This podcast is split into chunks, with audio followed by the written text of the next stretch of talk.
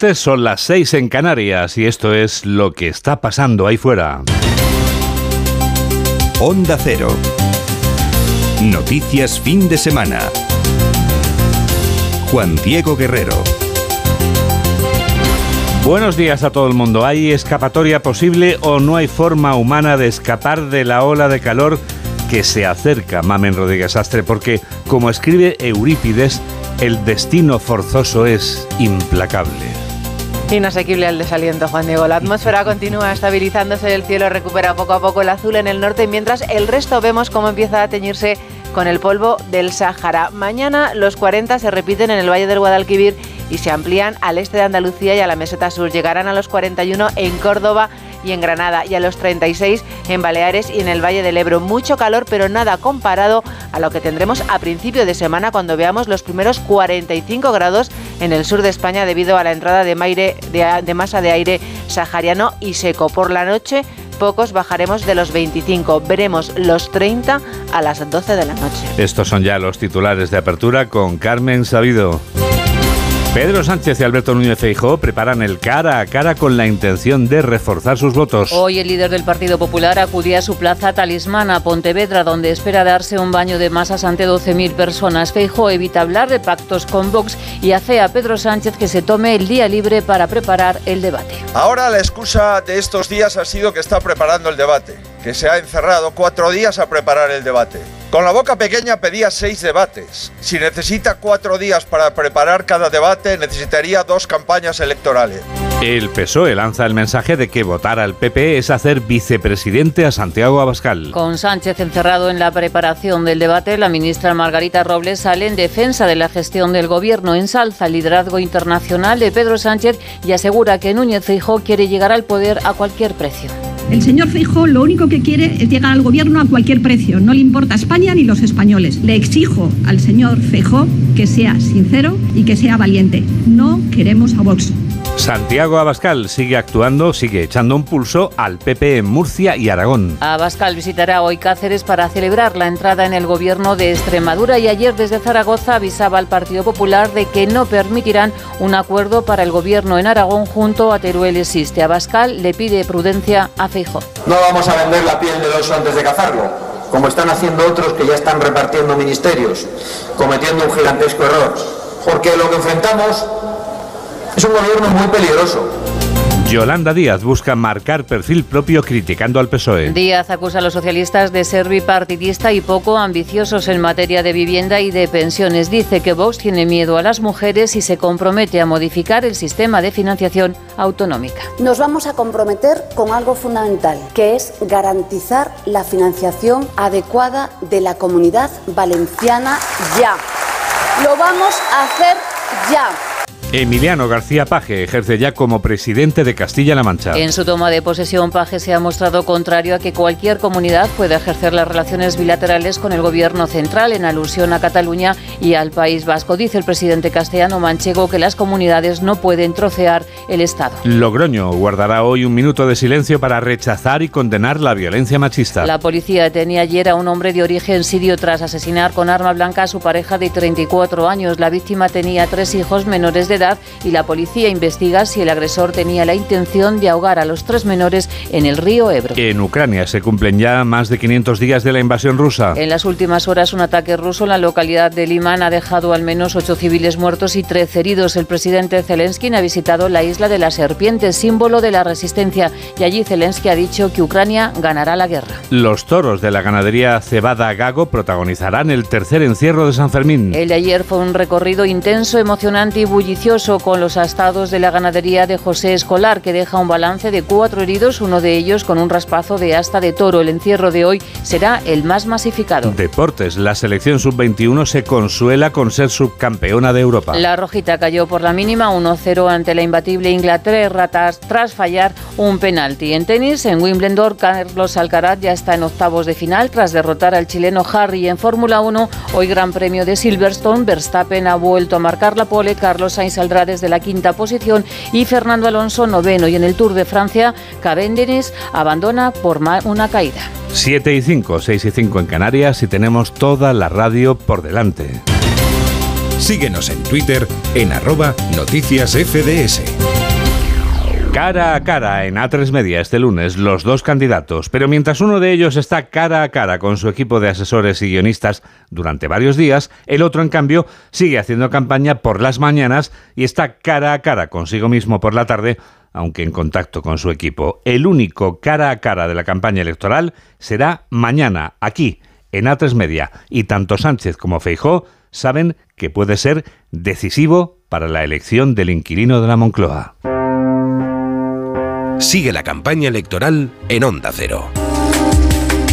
El candidato socialista prepara el cara a cara de A3 Media como quien prepara unas oposiciones que pueden asegurarle el futuro. Y así es indiscutiblemente porque no cabe duda de que Pedro Sánchez se juega cuatro años más en la Moncloa y lo que surja. Pero aunque Sánchez no apareciera este sábado, siempre hay socialistas de guardia. El hombre de Onda Cero que sigue al candidato del PSOE es Ignacio Jarillo. Pedro Sánchez dedica este fin de semana a preparar el debate de mañana en A3 Media y por eso no ha estado ayer ni estará hoy domingo en el atril de campaña.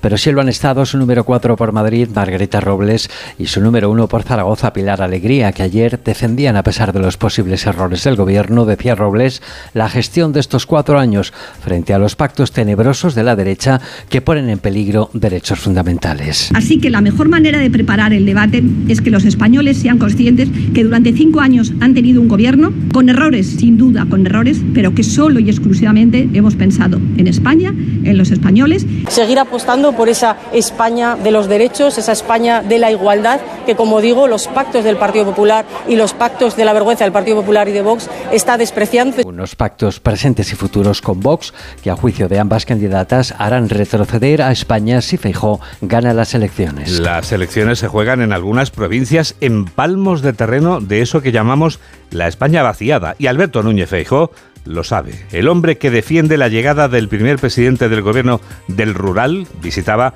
este sábado un pueblo zamorano de mil habitantes en la víspera del mitin multitudinario que va a celebrar hoy en Pontevedra. El periodista de Onda Cero que sigue al candidato del Partido Popular es Ismael Terriza. Hasta 12.000 personas podrían congregarse este domingo en la Plaza de Toros de Pontevedra, coso talismán para fijo, porque allí inició las campañas de las cuatro mayorías en Galicia. Y además hoy estará acompañado de Mariano Rajoy. Es sin duda uno de los principales actos de la campaña y en la víspera del más determinante, el cara a cara con Sánchez en A3 Media. A diferencia del presidente del gobierno, Fijo ha optado por no hacer un paréntesis en su campaña porque considera que su victoria también está en la calle. Sánchez ha dado la espalda a la gente y ahora se sorprende de que la gente le haya dado la espalda a él. Ahora la excusa de estos días ha sido que está preparando el debate, que se ha encerrado cuatro días a preparar el debate. Con la boca pequeña pedía seis debates. Si necesita cuatro días para preparar cada debate, necesitaría dos campañas electorales. No obstante, según fuentes del PP, Fijó durante los últimos días ha estado repasando informes en los trayectos entre los diferentes actos de campaña. Así lo hizo ayer por la tarde y así lo hará esta tarde. Este lunes por la mañana sí trabajará en su despacho de la sede de Génova 13 junto a su equipo, entre ellos su directora de gabinete Marta Varela, que será la encargada de entrar a durante las pausas publicitarias. Santiago Abascal volvía a comparecer en un mitin ya caída la tarde y lo hacía este sábado en Zaragoza. El líder de Vox visitaba la capital de la región en la que quiere gobernar con el PP en coalición a toda costa. Diana Rodríguez es la mujer de Onda Cero que sigue al candidato de Vox. Desde Zaragoza, Santiago Abascal advertía anoche de que si no sale la alternativa a Sánchez, los españoles se enfrentan a un gobierno peligroso, dispuesto a propagar las mentiras y sin barreras legales. En su discurso volvía a tender la mano a Núñez Feijó para acabar con cinco años desastrosos, según el candidato de Vox, en los que la izquierda ha acampado a sus anchas por las instituciones.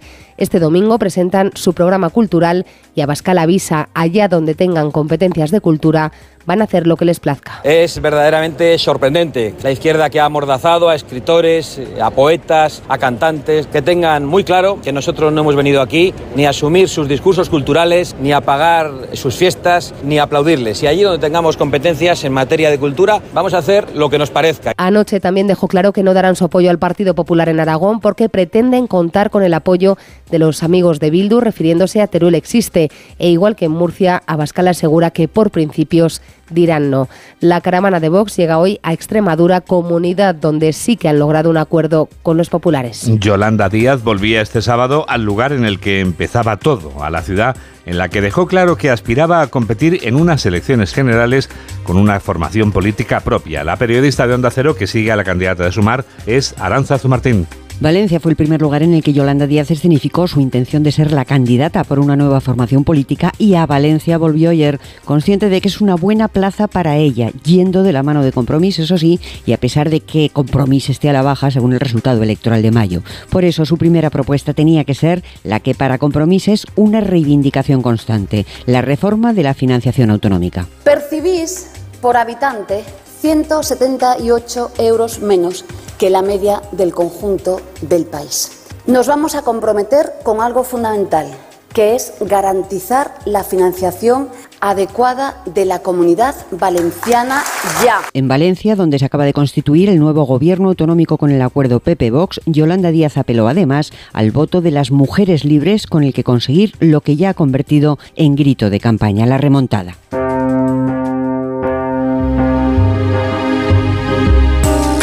El único cara a cara entre Sánchez y Feijóo va a celebrarse mañana aquí en A3 Media. Julio García Gómez, analista de comunicación política, nos ha anticipado en Noticias Fin de Semana de Onda Cero lo que deben tener en cuenta los candidatos en este debate cuyas reglas de juego ya conocemos. Laura Gil. Las reglas de juego de este primer y único cara a cara en campaña entre los dos candidatos a la Moncloa se fijaron por sorteo el pasado miércoles y el azar decidió que el primero en llegar a las instalaciones de A3 Media sea el popular Alberto Núñez Feijó. Suyo es también el minuto de oro, ya que cerrará con el alegato final. Pedro Sánchez, que llegará después del candidato popular, abrirá el debate con la primera intervención. Con una duración aproximada de hora y media, la cita más mediática durante una campaña en años comenzará a las 10 de la noche del lunes y tendrá como moderadores a los periodistas Ana Pastor y Vicente Valles. Los equipos de campaña y asesores de comunicación apuran las últimas horas con consejos que ayuden a los candidatos a proyectar mejor su imagen para llegar a unos electores que podrán reforzar su intención de votar a uno u otro, ya que un cambio de voto es menos probable según los expertos. Declaraciones de Julio García Gómez, analista de comunicación política en Noticias Fin de Semana. Los debates electorales son un cauce y una manera más de atraer al votante, pero en este caso tampoco son decisivos. Tengamos en cuenta que la población más joven consume poca televisión. Los candidatos pueden, eso sí, jugarse su reputación como comunicadores, ofreciendo su mejor versión ante la Cámara. Por una parte, Feijó, que es una persona muy seria, deberá aligerar un poco esa mirada seria y mostrarse en una forma, en un formato donde haya más proximidad con el telespectador. Y en el caso de Pedro Sánchez, debe hacer un ejercicio por mirar muy bien a la cámara y al contrincante. Debe hacer un juego de manos, pero no excesivamente, porque a veces en comparecencias hemos observado que revolotea un poco con las manos y esto no es bueno. Las manos están para reforzar el mensaje, para apoyar. Bajo el título Cara a Cara, el debate se podrá seguir dentro y fuera de nuestro país por los principales canales, emisoras y plataformas del grupo A3 Media, Antena 3, La Sexta, Onda Cero, A3 Player y Antena 3 Internacional. El voto por correo será importante, tal vez decisivo en estos comicios del día 23. El director adjunto operativo de correos, José Luis Alonso Nistal, asegura en Noticias Fin de Semana de Onda Cero que el proceso es completamente seguro. Hacemos todos los procesos con absoluta eh, garantía de que no se puede vulnerar en ningún tipo de, de, voto, ningún tipo de transporte, ningún tipo de procedimiento. Está todo perfectamente custodiado, se realiza con transportes específicos, eh, vamos, con toda la garantía de seguridad. Siete y cuarto, seis y cuarto en Canarias.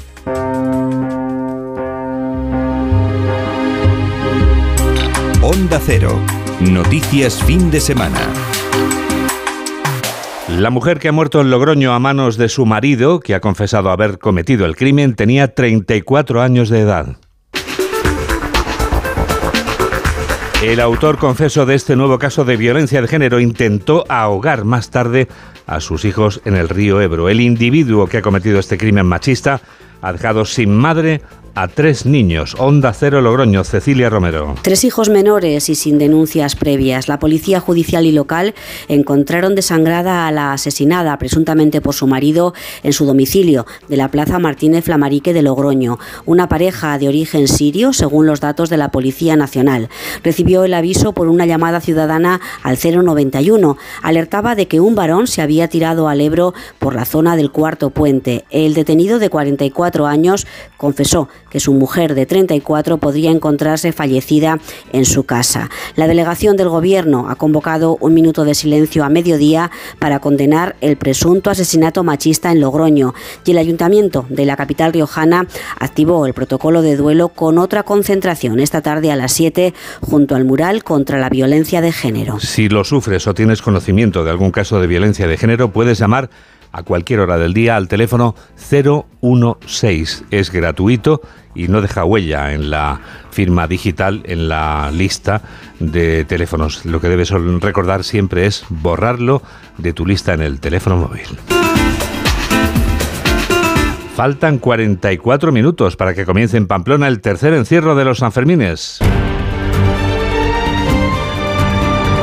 Un número importante de corredores espera ya el comienzo de este encierro que van a protagonizar los toros de Cebada Gago. En la víspera, los José Escolar ponían emoción en el segundo encierro de estos Sanfermines. Alberto Marugán. Sí, estas reses abulenses protagonizaron un segundo encierro rápido y noble que duró 2 minutos y 23 segundos.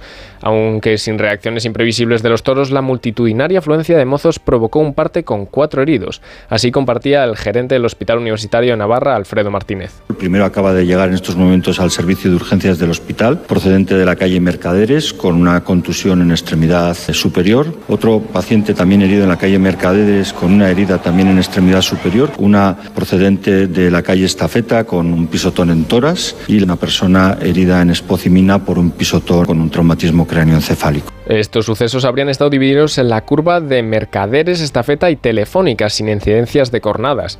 Por último, la entrada de la plaza limpia y breve ponía el fin al segundo día de San Fermín, que ya está a unos minutos de comenzar con los toros gaitanos de Cebada Gago. Sony 17. Noticias fin de semana. Juan Diego Guerrero.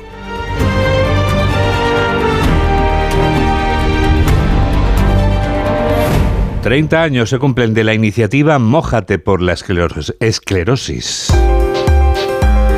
Nosotros nos sumamos, sin duda, como cada año, a esta campaña de sensibilización nacional que sirve para recordarnos que hay 55.000 personas en España que padecen esclerosis múltiple. Hoy volveremos a ver esta iniciativa pasada por agua. Nos lo cuenta precisamente Paco Paniagua. Vamos a ver esta iniciativa por toda España en 900 playas, piscinas y otros puntos Mojate. Ya van 30 años de apoyo desde la primera edición de esta campaña. Se trata de dar visibilidad a esta enfermedad neurológica, de reivindicar más servicios de atención y rehabilitación y de lograr fondos para la investigación. Son personas que necesitan atención de rehabilitación física, psicológica, logopedia.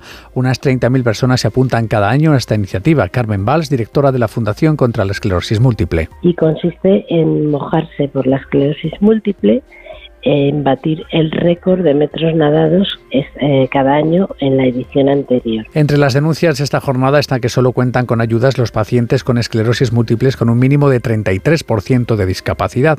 La esclerosis afecta a 55.000 personas en España y 3 de cada 4 son mujeres.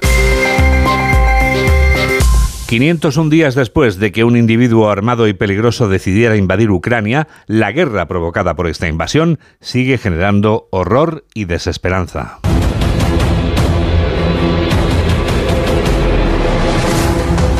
Volodymyr Zelensky intenta combatir la desesperanza con encuentros internacionales como el mantenido con Recep Tayyip Erdogan. El presidente ucraniano se ha llevado el respaldo del presidente turco poco después de que Joe Biden anunciara el envío de bombas de racimo a Ucrania. Sea como fuere, Zelensky proclama exultante que la victoria ucraniana está más cerca. Jorge Infer. Ucrania está más cerca de su victoria después de que se hayan superado los 500 días desde el inicio de la invasión. Así lo considera al menos el Consejo de Seguridad Nacional y de Defensa del país, que repasaba ayer los logros del ejército ucraniano. También el presidente Zelensky, que en la pasada tarde abandonaba Turquía junto a cinco comandantes que durante semanas lideraron la resistencia en la planta siderúrgica de Azovstal. Definitivamente ganaremos. Definitivamente. Gloria a Ucrania.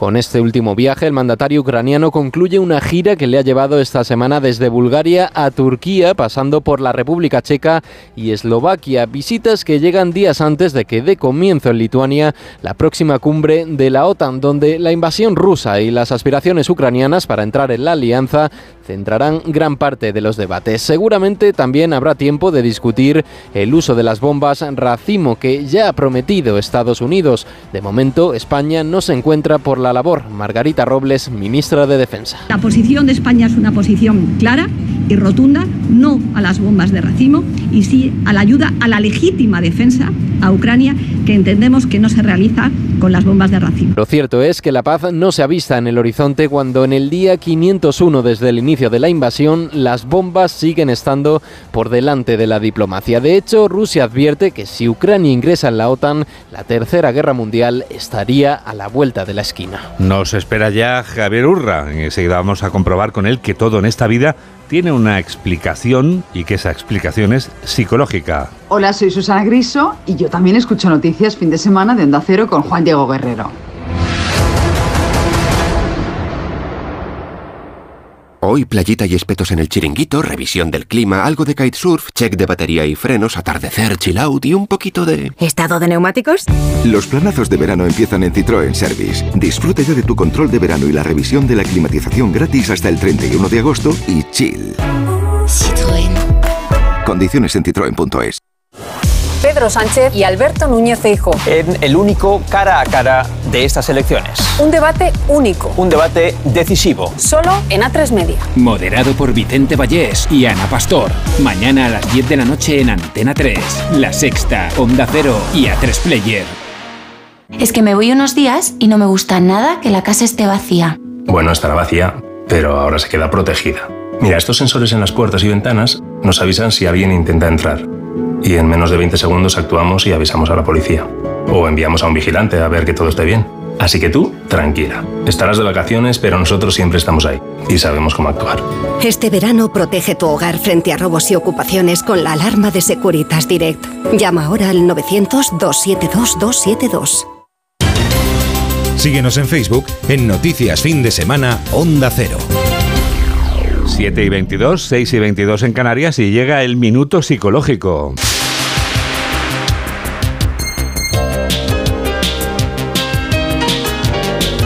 Javier Urra nos habla durante un minuto de las actitudes. Modifiquemos actitudes para modificar conductas.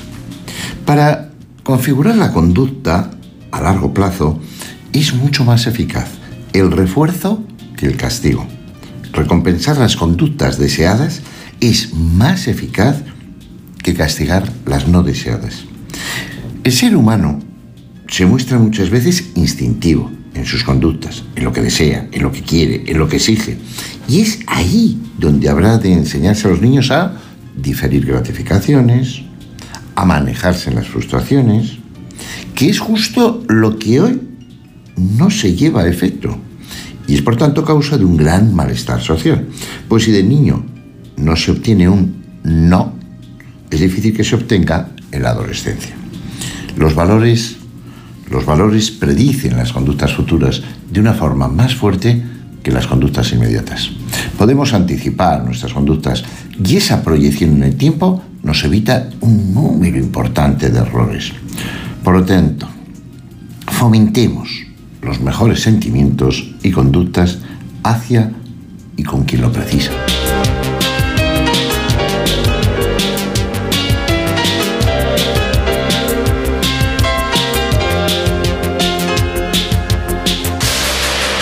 Lo que precisas ahora es Tecnoticias fin de semana.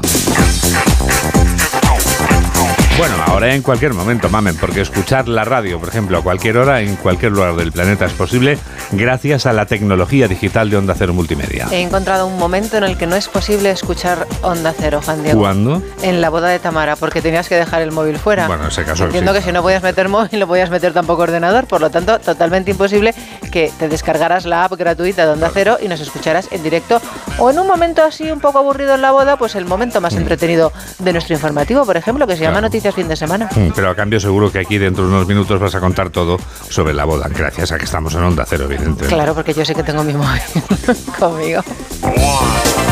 Oye, ¿y qué tal está la red de Facebook para conectar con nosotros en ese grupo inmensos y eso? Arde, Juan Diego, como el tiempo. www.facebook.com. Hazte amigo nuestro. Pon noticias fin de semana Onda Cero en el buscador.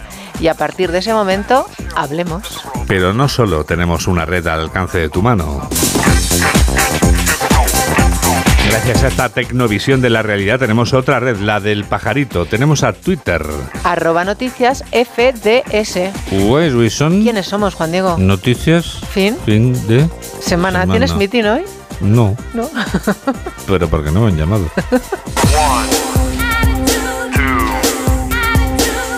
Tres. Tres. La tercera red social es la de las fotos Instagram. Guerrero-Juan Oye, y me han preguntado mucho en las últimas horas cómo se llama la lista de reproducción en la que está toda la música que suena en este programa de noticias que sabes que tiene muchos seguidores. Noticias FDS Canciones 22-23. La última película dirigida por Santiago Segura, que se ha estrenado este miércoles, es una de las candidatas a convertirse en el éxito del verano en la gran pantalla. Vacaciones de verano, producida por A3 Media Cine, es un nuevo filme de Segura como realizador y lo cierto es que su currículum como director está lleno de películas taquilleras. Una de ellas es precisamente la película de la que vamos a hablar ahora, que es la segunda de una saga que a estas alturas cuenta con tres filmes. El primero fue el filme español más taquillero del 2019. El segundo no le anduvo a la zaga y fue el filme español más taquillero del 2020, que es del que nos ocupamos en este momento. Mamen Rodríguez Sastre nos desvela todo lo que no sabíamos de Padre no hay más que uno, dos, la llegada de la suegra.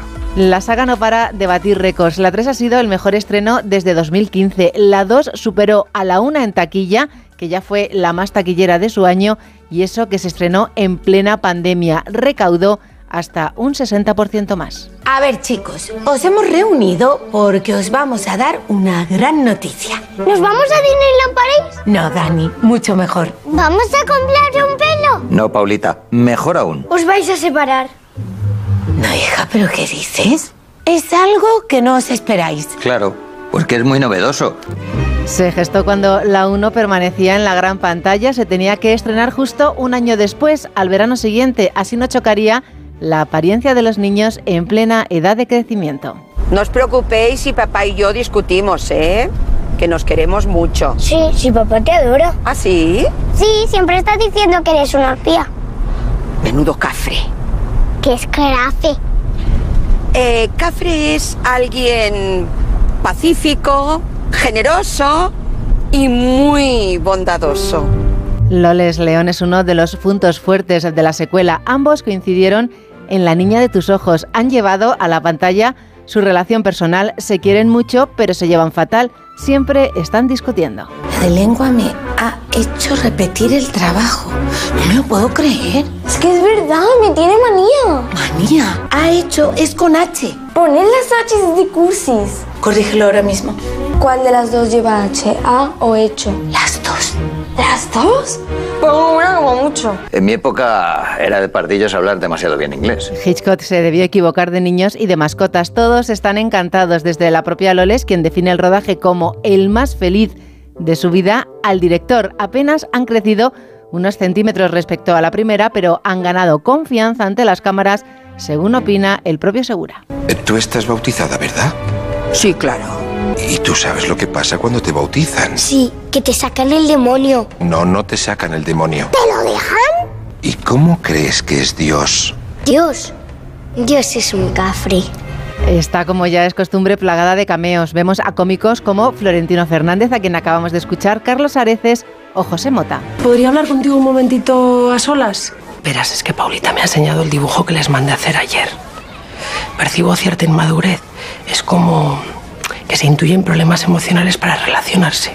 ¿Qué te ha dicho? Nada, hija, que el dibujo no estaba al nivel para una niña de tu edad.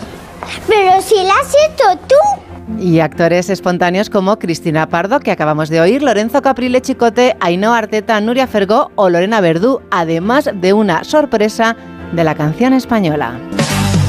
A veces se presenta la mañana. Segura produce, es el guionista y el protagonista. Además, compone e interpreta la canción que cierra. alegría se transforma en un día o en dos. A Esa es una nube de Faltan tan solo unos segundos para que Mamen Rodríguez Astre formule una pregunta que me inquieta, me atormenta y me perturba. Por fuera y por dentro los rayos del sol.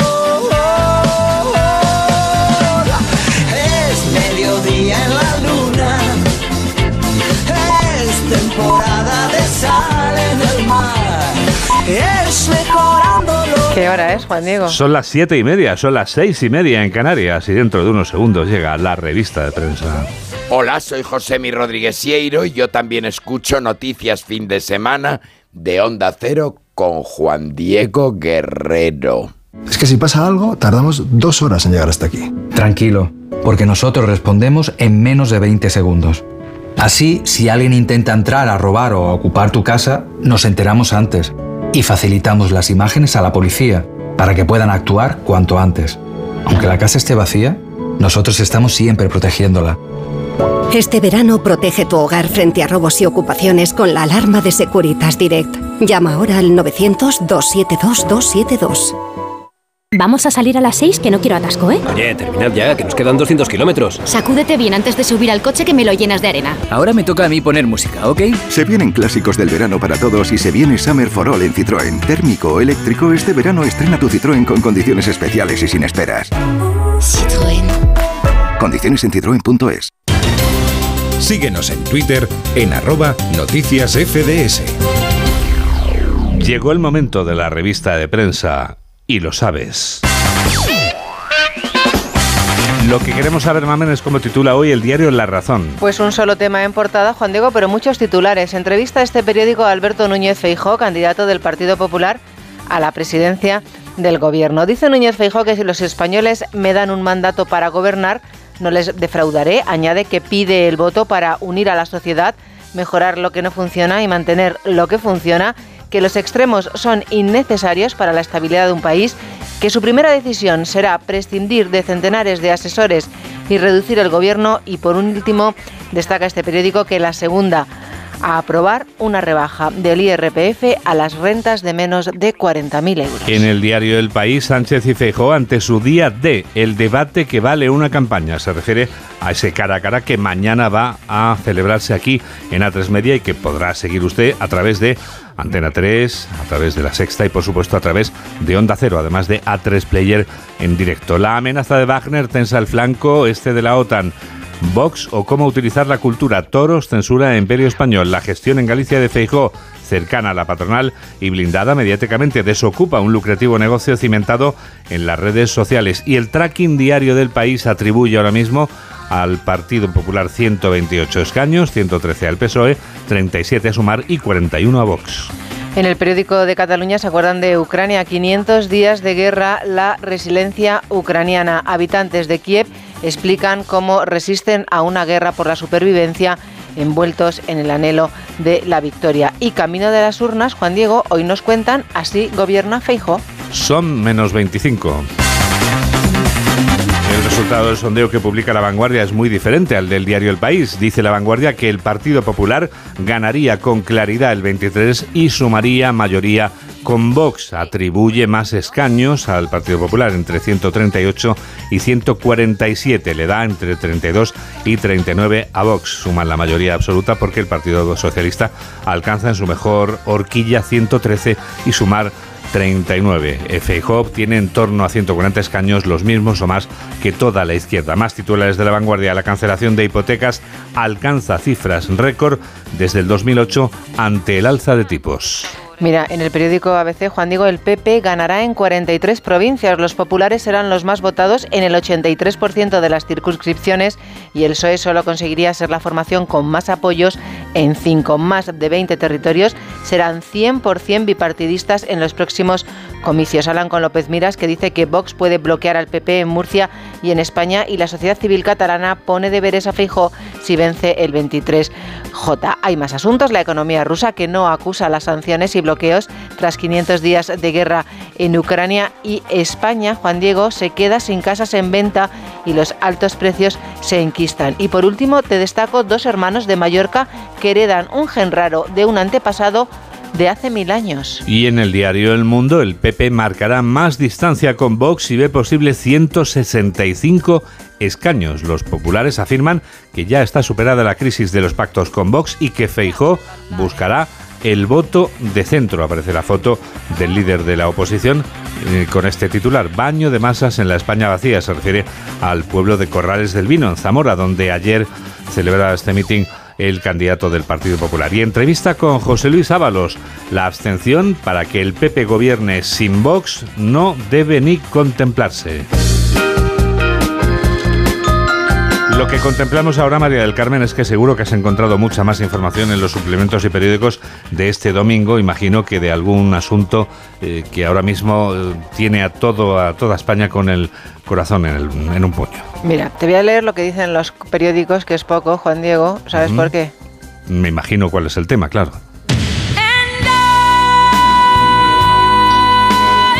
El amor ha triunfado, supongo. Tamara Falcó ya tiene a su marqués de Griñón. Así es como titula hoy el periódico La Razón. Ya son marido y mujer. Ya son marido y mujer. Las malas lenguas aseguran que la revista, eh, sabes que no puedan llevar móviles porque tiene una exclusiva vendida con el Lola que va a salir el lunes, ¿no? Bueno, no, no me extraña porque es que además no se pueden llevar móviles porque puede pasar cualquier cosa.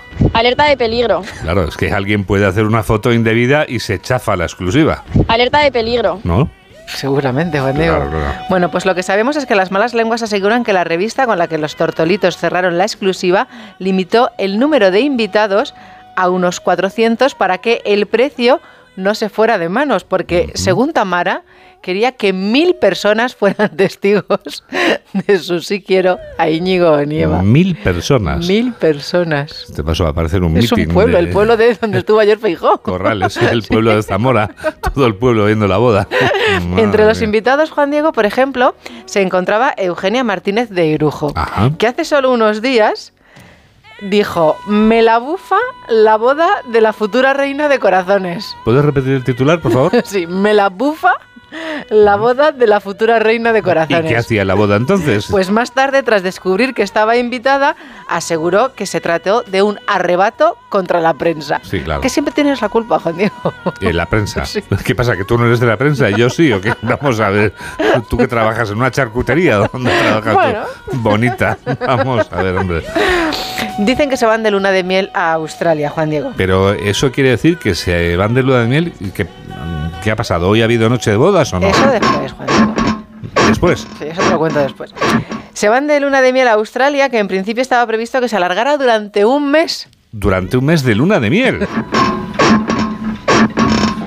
Bueno, por favor, van a volver exhaustos. Han tenido que acortarla a una semana. Bueno, pero en una semana da mucho juego. ¿eh? Uno aprovecha bien el tiempo, vamos. Porque una de las amigas de Tamara se casa y les ha estropeado la luna de miel. Vaya, hombre. Una pena, bueno. No Ah, pasa nada. no pasa ya habrá nada. más viajes. Claro que sí. No suframos, que no. No. trabajamos todos los fines de semana del año. Claro, claro. Bueno, solo, dejamos de trabajar algunos, pero vamos, estamos aquí siempre. Parecemos como el decorado fijo de A3 Media.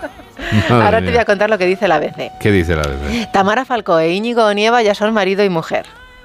Sí. Es un titular, ¿no? Titular contundente, ya me quedo más tranquilo. Bueno, entre los invitados, aparte de Pablo Motos, claro, estaban todos sus compañeros, todos Hombre, sus todo compis los, de... hormiguero, el completo. hormiguero, sí. Claro. La ceremonia, Juan Diego, duró 45 minutos. Ujú. ¿Es Vale. versión single o versión maxi? 45 minutos. Eso te lo cuento luego. Bien. 45 minutos. Todo lo va a contar luego. No sé Ella apareció, bueno, porque según van contando, lo- me vas haciendo preguntas que vienen en otros periódicos. Estás cebando la información. Exacto. decir, claro. Ella apareció en el templo del brazo de su hermano Manuel Falcó con una sonrisa de oreja a oreja. ¿Quién, el mano o ella? Eh, Entiendo que ella, Bien. o los dos, ¿por qué Los no? dos, claro. Y luciendo un impresionante vestido de novia y velada. Muy bien. A las ocho y cuarto de la tarde, Juan Diego, Tamara Falcó e Íñigo Onieva se convirtieron oficialmente en marido y mujer. Y ya se disiparon en ese momento todas las alertas. Alerta de peligro. Tras la boda y posterior convite, la pareja, Juan Diego, y Sí. aquí voy a responder a una de tus preguntas, Sí. pasó la noche en una suite del Hotel Ritz. Ese es el documento sonoro del Hotel Ritz. Bueno, total, que pasaron la noche en el Hotel Ritz. Sí, y luego hoy domingo van a disfrutar de un exclusivo brunch junto a un reducido número de familiares y amigos. Y ya mañana, Juan Diego, la pareja pondrá rumbo, ya te lo he contado, a Australia donde van a pasar una semana de merecida conexión, desconexión en su luna de miel. Claro, esto no acaba, no sé cuándo va a acabar, pero vamos, cuando acabe ya volverán y eh, retomarán sus obligaciones, imagino, profesionales, bueno, obligaciones, sus devociones, porque Tamara es una mujer muy devota de todo lo que hace en su trabajo. Bien. Otro periódico. Sí, sí, pero claro, es que no hay otro El tema en los País. periódicos, claro. El País. Obviamente, sí, el país. El país. Dice, Tamara Falcó caminó hacia el altar con un velo que le cubría el rostro, Juan Diego, y acompañada de su hermano mayor, Manuel Falcón, marqués de Castel Moncayo, con casi una hora de retraso. Casi una hora de retraso. Casi una hora de retraso. Hay que ver. La ceremonia se celebró en uno de los patios más amplios del Rincón, con una formación de músicos y un coro de 12 voces que interpretó música clásica y religiosa para la ocasión. Impresionante. Según datos facilitados a este periódico, El País, Sí. el traje de la novia está inspirado en el que lució Grace Kelly en su boda con el príncipe Rainiero de Mónaco. El vestido de Isabel Preisler, Sí. Juan Diego, también es de Carolina Herrera, amiga de la familia. Y el novio lució chaqué y gemelos en forma de letra T Letra T de, de Tamara Tami. o de Tami. Claro. Entiendo. Según él mismo compartió de camino a la ceremonia. Es cierto que la revista del saludo, que es como se llama la, la hora de la revista Hola para no hacer publicidad, adelanta su eh, edición al lunes para que no le pillen las fotos nadie. Cierto. Correcto. Cierto. Correcto, El, WhatsApp, el verdadero. miércoles sale el lunes. Sí, verdadero. Hay gente ya haciendo con la de los kioscos. Te voy a contestar a la segunda pregunta que me has hecho, que si era versión single o... O versión maxi la boda, porque sé que hay versión corta, reducida, Eso. o versión ya un poco más larga en la que hay un poquito más de, iba a decir de relleno, de conversación, vamos. Tras la ceremonia, misa completa, Misa completa, es decir, competiciones para el rey de España, para el rey, España y el Papa. Muy bien. Para el rey, España y el Papa fueron las peticiones. Bien. Bueno, como todos somos España, estamos incluidos ahí todos, porque nos han pedido, ha pedido por todos. Bien. Hubo un cóctel y cena, y el responsable del menú, bueno, ya sabemos que fue Eneco, con la ayuda de 45 cocineros que se instalaron en unas cocinas habilitadas en los jardines para cocinar un plato, entre otros, de caza en recuerdo a los gustos del fallecido papi. Mm, O sea que la, la- la cenita, el picoteo estuvo bien luego, ¿no? Sí, sí. Luego se brindó con vino rosado del Marqués de Griñón Hombre, y con champán Moët Chandon, claro, que era otra de las, Claro, de las marcas de que, patrocinaba. ¿Ves? Uno de los patrocinadores del como se diga, sí. Y esto, Juan Diego, hasta aquí es todo lo que puedo leer. A partir de aquí ya el Ola es el que tiene el resto de detalles. La pregunta es, ¿hay algo más que quieras contar en la revista de prensa que no tenga que ver con la boda en este minuto final? Ah, me queda un minuto. Bueno, minuto y medio. Tú en minuto y medio. Yo te he visto- yo a ti te he visto en minuto y medio, medio. eh, contar tantas cosas que. mm, Tengo una pregunta inquietante ahora que se acercan 45 grados y 25 ah, por la noche y 30 a las 12, Sí, vamos, cuando la hora cambie- de a la hora de la. Cenicienta. Qué sí. horror, madre mía. Se pregunta la razón, ¿cuál es la temperatura máxima que podemos soportar los humanos? Muy buena pregunta.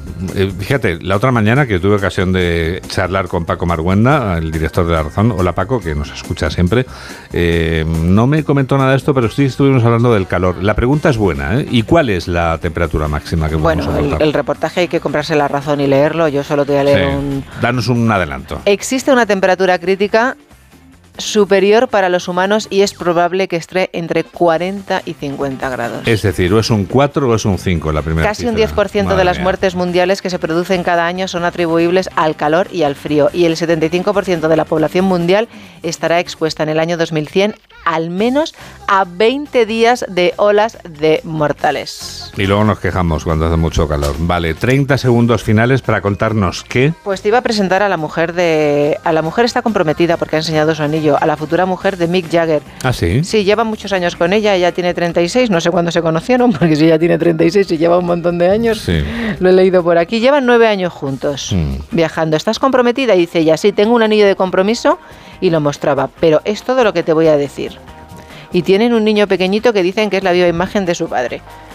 A mí me recuerda el de la guerra de papá. ¿Te acuerdas de la guerra de papá? Sí, sí, sí, sí. Te iba a decir que incluso me, me recuerda un poco, salvo el flequillo, a Macaulay Culkin en la primera de Solo en Casa. Pero la mujer que disciplina a Mick Jagger es bailarina de ballet y se llama Melanie, tienen un hijo en común y ahora retirada de la escena ha escrito una novela sobre la trastienda del mundo de la danza, que te puedo decir que cuenta, entre otras cosas, que es un hervidero de alcohol, drogas, desórdenes alimentarios y todo tipo de prácticas sexuales. Sé que donde bailan, en, concreto en su casa, eh, es un salón enorme y, y creo que todas las mañanas... Ah, creía que se veían todas No. estas cosas. No, no, no, no, aparecen bailando y he pensado, madre mía, ¿cuántos de mis apartamentos caben en ese salón? Vamos, caben cinco de mis apartamentos, como en mi apartamento, vamos.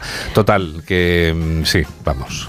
Sí, viven como nómadas, Juan Diego. Viven como nómadas. Sí, sin hogar estable. Bueno, en la vida hay que ir ligero de equipaje, en definitiva, Mari Carmen. Has Allá donde los lleve. ¿Y sabes a quién he visto esta semana en Madrid? No, pero dínoslo. A Luis Miguel. Saliendo de una... ¿Te has cruzado con él? Lo he visto en la revista. Ah, lo has visto en la en Madrid. revista. Pensé que habías tenido ocasión de olerle, tocarle o... No, la verdad es que no lo hubiera saludarle. conocido porque por las fotos no lo hubiera conocido. No lo sé. Vamos a poner a Luis Miguel próximamente. Salía Eh, de, de, de un este capilar, ¿Quieres decir que se estaba poniendo pelo? parece ser, pero ¿a que no sabes quién es el socio de esa clínica capilar de la que salía? Cristiano Ronaldo. No. Bueno, no sé si Cristiano Ronaldo es uno de ellos, pero no, creo que no, porque esta no es la de Cristiano. ¿Quién? Enrique Ponce. Madre mía, esto está mejorando. Ahora ya solo nos queda irnos a través del mar.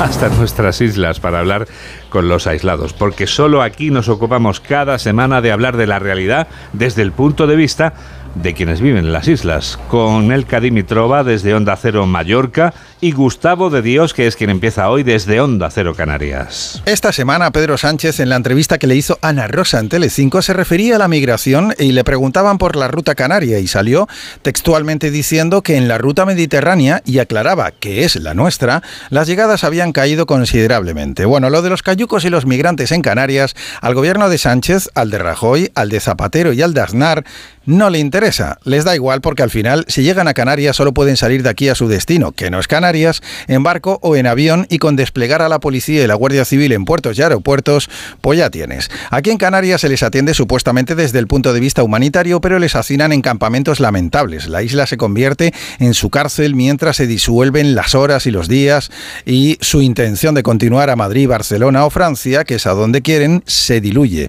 Y esta es la triste realidad de llegar a Canarias así. Si llegas como turista, genial. Si llegas como migrante, tu vida se congela aquí a pesar del buen tiempo. Marga Proens ya es presidenta de Baleares y nuestra política aislada ha sido noticia por conseguir formar un gobierno en solitario, aunque con la abstención de Vox, que le ha costado 2,6 insulares donde los populares gobernarán con los de Abascal en coalición y varios acuerdos programáticos que marcarán las políticas del gobierno balear y de los consejos de Mallorca y de Menorca.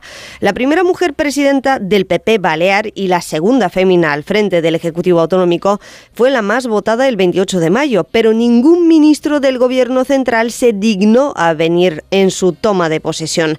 De Pedro Sánchez ya ni hablemos. El inicio de la campaña electoral del 23 de julio, el viernes, claramente lo cambia todo. Pero es que el viernes a las siete y media de la tarde, Proens fue la protagonista de un acto solemne en presencia de una directora general del gobierno central que casi nadie conoce, con todos los respetos, y de Cuca Gamarra, del Partido Popular, porque Feijó tampoco pudo acompañarla.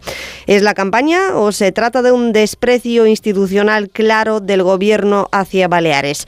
Porque la anterior presidenta balear socialista, Francina Armengol, fue arropada por Pedro Sánchez y varios ministros en 2019, pero cuando tomó posesión en 2015, en tiempos de Rajoy, el gobierno del PP envió a un ministro. Seguimos aislados y expectantes porque no son pocos los problemas isleños a solucionar, presidenta de todos los Baleares.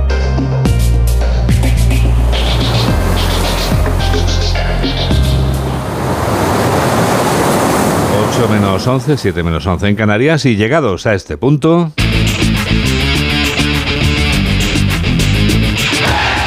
Aquí están las noticias del deporte. Aquí está Mario Díez. ¿Qué tal? Buenos días, Juan Diego. La selección española cayó por 1 a 0 ante Inglaterra en la final de la Eurocopa Sub-21.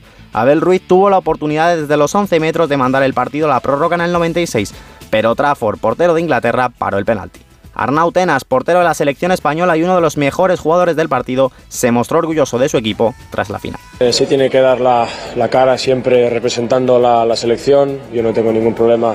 Siempre ser el primero en defender, en defender este escudo. Eh, la selección es, es una cosa espectacular. Yo me quedo con, con, el partido que ha hecho mi equipo, que ha ido por la victoria en cada momento, se han dejado la piel en cada balón, en cada disputa y nada, a veces pues, es el fútbol. Un Arnau que actualmente se encuentra sin equipo tras acabar contrato con el Fútbol Club Barcelona. En tenis, Carlitos Alcaraz superó al que hasta ahora ha sido el partido más difícil del torneo, Nicolás Jarry, número 28 del mundo, en 4 sets. Y se enfrentará el próximo lunes a Mateo Berretini, que ya sabe lo que es llegar a la final de Wimbledon. Mientras tanto, el otro español que quedaba en el cuadro, Alejandro Davidovich, perdió en el super tiebreak del quinto set ante Holger Run, sexto cabeza de serie del torneo. Hoy jugará el otro gran favorito a llevarse este Gran Slam, Novak Djokovic, y lo hará ante el polaco Uber Hurkacz, que de las cinco veces que se ha enfrentado al serbio, aún no sabe lo que es ganarle. También jugará ante otros Danil Medvedev, ante Gili Lejeka, número 37 del ATP, y Stefano Tsitsipas lo hará ante Christopher Ewans, una de las sorpresas del torneo. Por parte del cuadro femenino, Rivaquina, actual defensora del título, venció en dos mangas a la británica Katie Boulter y la número 2, Sabalenka, ganó sin problemas a Blinkova. En motor a las 4 de la tarde se disputará el undécimo Gran Premio de la temporada Silverstone. Carlos Sainz saldrá quinto y Alonso noveno, aunque se declara optimista. Bueno, en la Q1 teníamos más margen, pero luego al final salimos con los neumáticos usados eh, solo para cubrir un poco la posición y, y, arriesgamos demasiado porque pasamos el 15. Pero bueno, eh, quien no arriesga no gana, ¿no? Y teníamos dos, dos, neumáticos ahora nuevos para la Q3. No, no hemos sido muy rápidos todo el fin de y al final novenos en la Q3, pero la estrategia yo creo que fue la buena, arriesgar en la Q1 y, y tener esos dos neumáticos. Pero bueno, eh, tanto en Barcelona como Austria y aquí en curvas rápidas parece que sufrimos un poco más. Pero bueno, la carrera es mañana y a ver qué, qué pasa. Los domingos suele ser nuestro punto más fuerte del fin de semana, así podemos remontar. Desde la primera posición volverá a salir Max Verstappen. En ciclismo, Carlos Rodríguez es cuarto de la general del Tour de Francia tras la caída en la etapa de ayer de Simon Yates. Sí, hicimos el reconocimiento de la última subida antes de, de Dauphiné y bueno, esos últimos cuatro kilómetros se van a hacer bastante duros, además si hace calor creo que, que va a hacer también humedad puede pasar una factura. Ya se ha visto al final que la gente iba sufriendo mucho al ser ya días con temperatura alta y bueno, intentaremos que, a nosotros no nos pase factura y estar ahí delante. Sí, yo creo que, esos cuatro últimos mmm, kilómetros duros, constantes, me vienen bien. A mí cuanto más dureza haya, mejor, así que espero que salga una carrera dura y, que mi, mis piernas también respondan. Mañana etapa de montaña 182,4 kilómetros con llegada a Puy de Dom.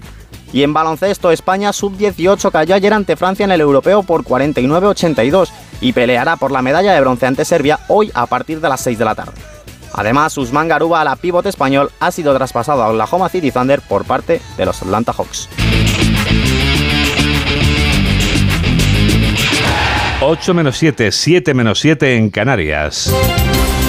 Estos son los titulares de cierre con Carmen Sabido y Mamen Rodríguez Astre. Pedro Sánchez y Alberto Núñez Feijó preparan el cara a cara con la intención de reforzar sus votos. Hoy el líder del PP acude a su plaza talismán a Pontevedra donde espera darse un baño de masas ante 12.000 personas. Feijó evita hablar de pactos. El Partido Socialista lanza el mensaje de que votar al Partido Popular es hacer vicepresidente a Santiago Abascal. La ministra Margarita Robles ensalza el liderazgo internacional de que Pedro Sánchez y asegura que Feijó quiere llegar al poder a cualquier precio pactando con Vox. Santiago Abascal mantiene el pulso al Partido Popular en Murcia y Aragón, donde tiene bloqueados la formación de gobierno. En Zaragoza, Abascal avisa al PP de que no permitirán un acuerdo para el gobierno de Aragón junto a Teruel existe. Abascal recomienda a Feijó que no, venda, que no venda la piel del oso antes de cazarlo. Yolanda Díaz busca marcar perfil propio criticando al Partido Socialista. Le tacha de bipartidista. Díaz acusa a los socialistas de poco ambiciosos en materia de vivienda y de pensiones. La líder de Sumar se compromete a modificar el sistema de financiación autonómica. Emiliano García Paje pide a las comunidades autónomas que no troceen fiscalmente España. En su toma de posesión, Paje se ha mostrado contrario a que cualquier comunidad pueda ejercer las relaciones bilaterales con el gobierno central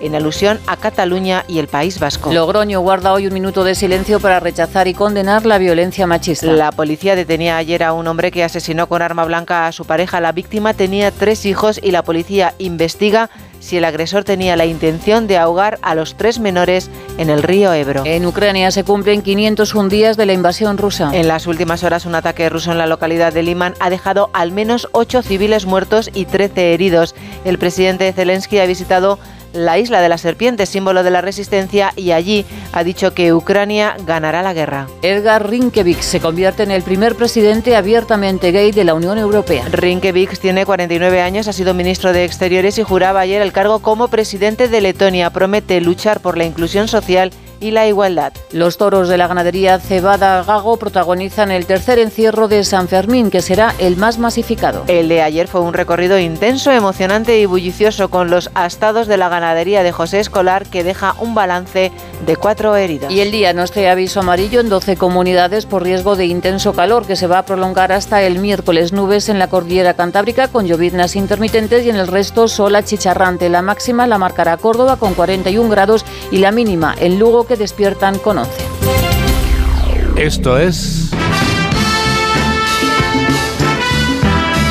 Esto es América y este es Agustín Alcalá. Elon Musk y Mark Zuckerberg son dos gallitos de pelea que llevan varios años buscando una oportunidad para, de una vez por todas, zanjar una disputa que, repletos de ego, les intriga. ¿Quién es la persona más influyente en Silicon Valley? Aunque ellos, fingiendo, aseguran que están entrenando para enfrentarse dentro de muy poco en una pelea de artes marciales, nadie en su sano juicio permitirá que el gigantón dueño de Twitter de 1,88 metros de altura, 90 kilogramos de peso y 51 años entre en una jaula a puñetazos y patadas contra el propietario de Instagram, WhatsApp, Facebook y ahora Threads, de 69 kilogramos, 172 centímetros de altura y 39 años. La llegada de Threads esta semana, con casi 100 millones de usuarios que se calculan se han dado de alta aprovechando sus cuentas de Instagram, es uno de los mayores desafíos para Twitter, el pajarito azul, que se tambalea desde que Musk lo compró hace poco más de un año por 44 mil millones de dólares. Sus abultadas chequeras, Musk es el hombre más rico del mundo con una fortuna que ronda los 250 mil millones de dólares y Zuckerberg llega a los 100 mil millones, les han convencido de que son especialmente brillantes, genios, que poseen el Midas Touch, que todo lo que tocan lo convierten en oro. Y el oro en Silicon Valley, en California, ha construido muchas fortunas y también las ha destruido. Mamen Rodríguez Astre es quien produce y Sergio Monforte es quien realiza este programa de noticias aquí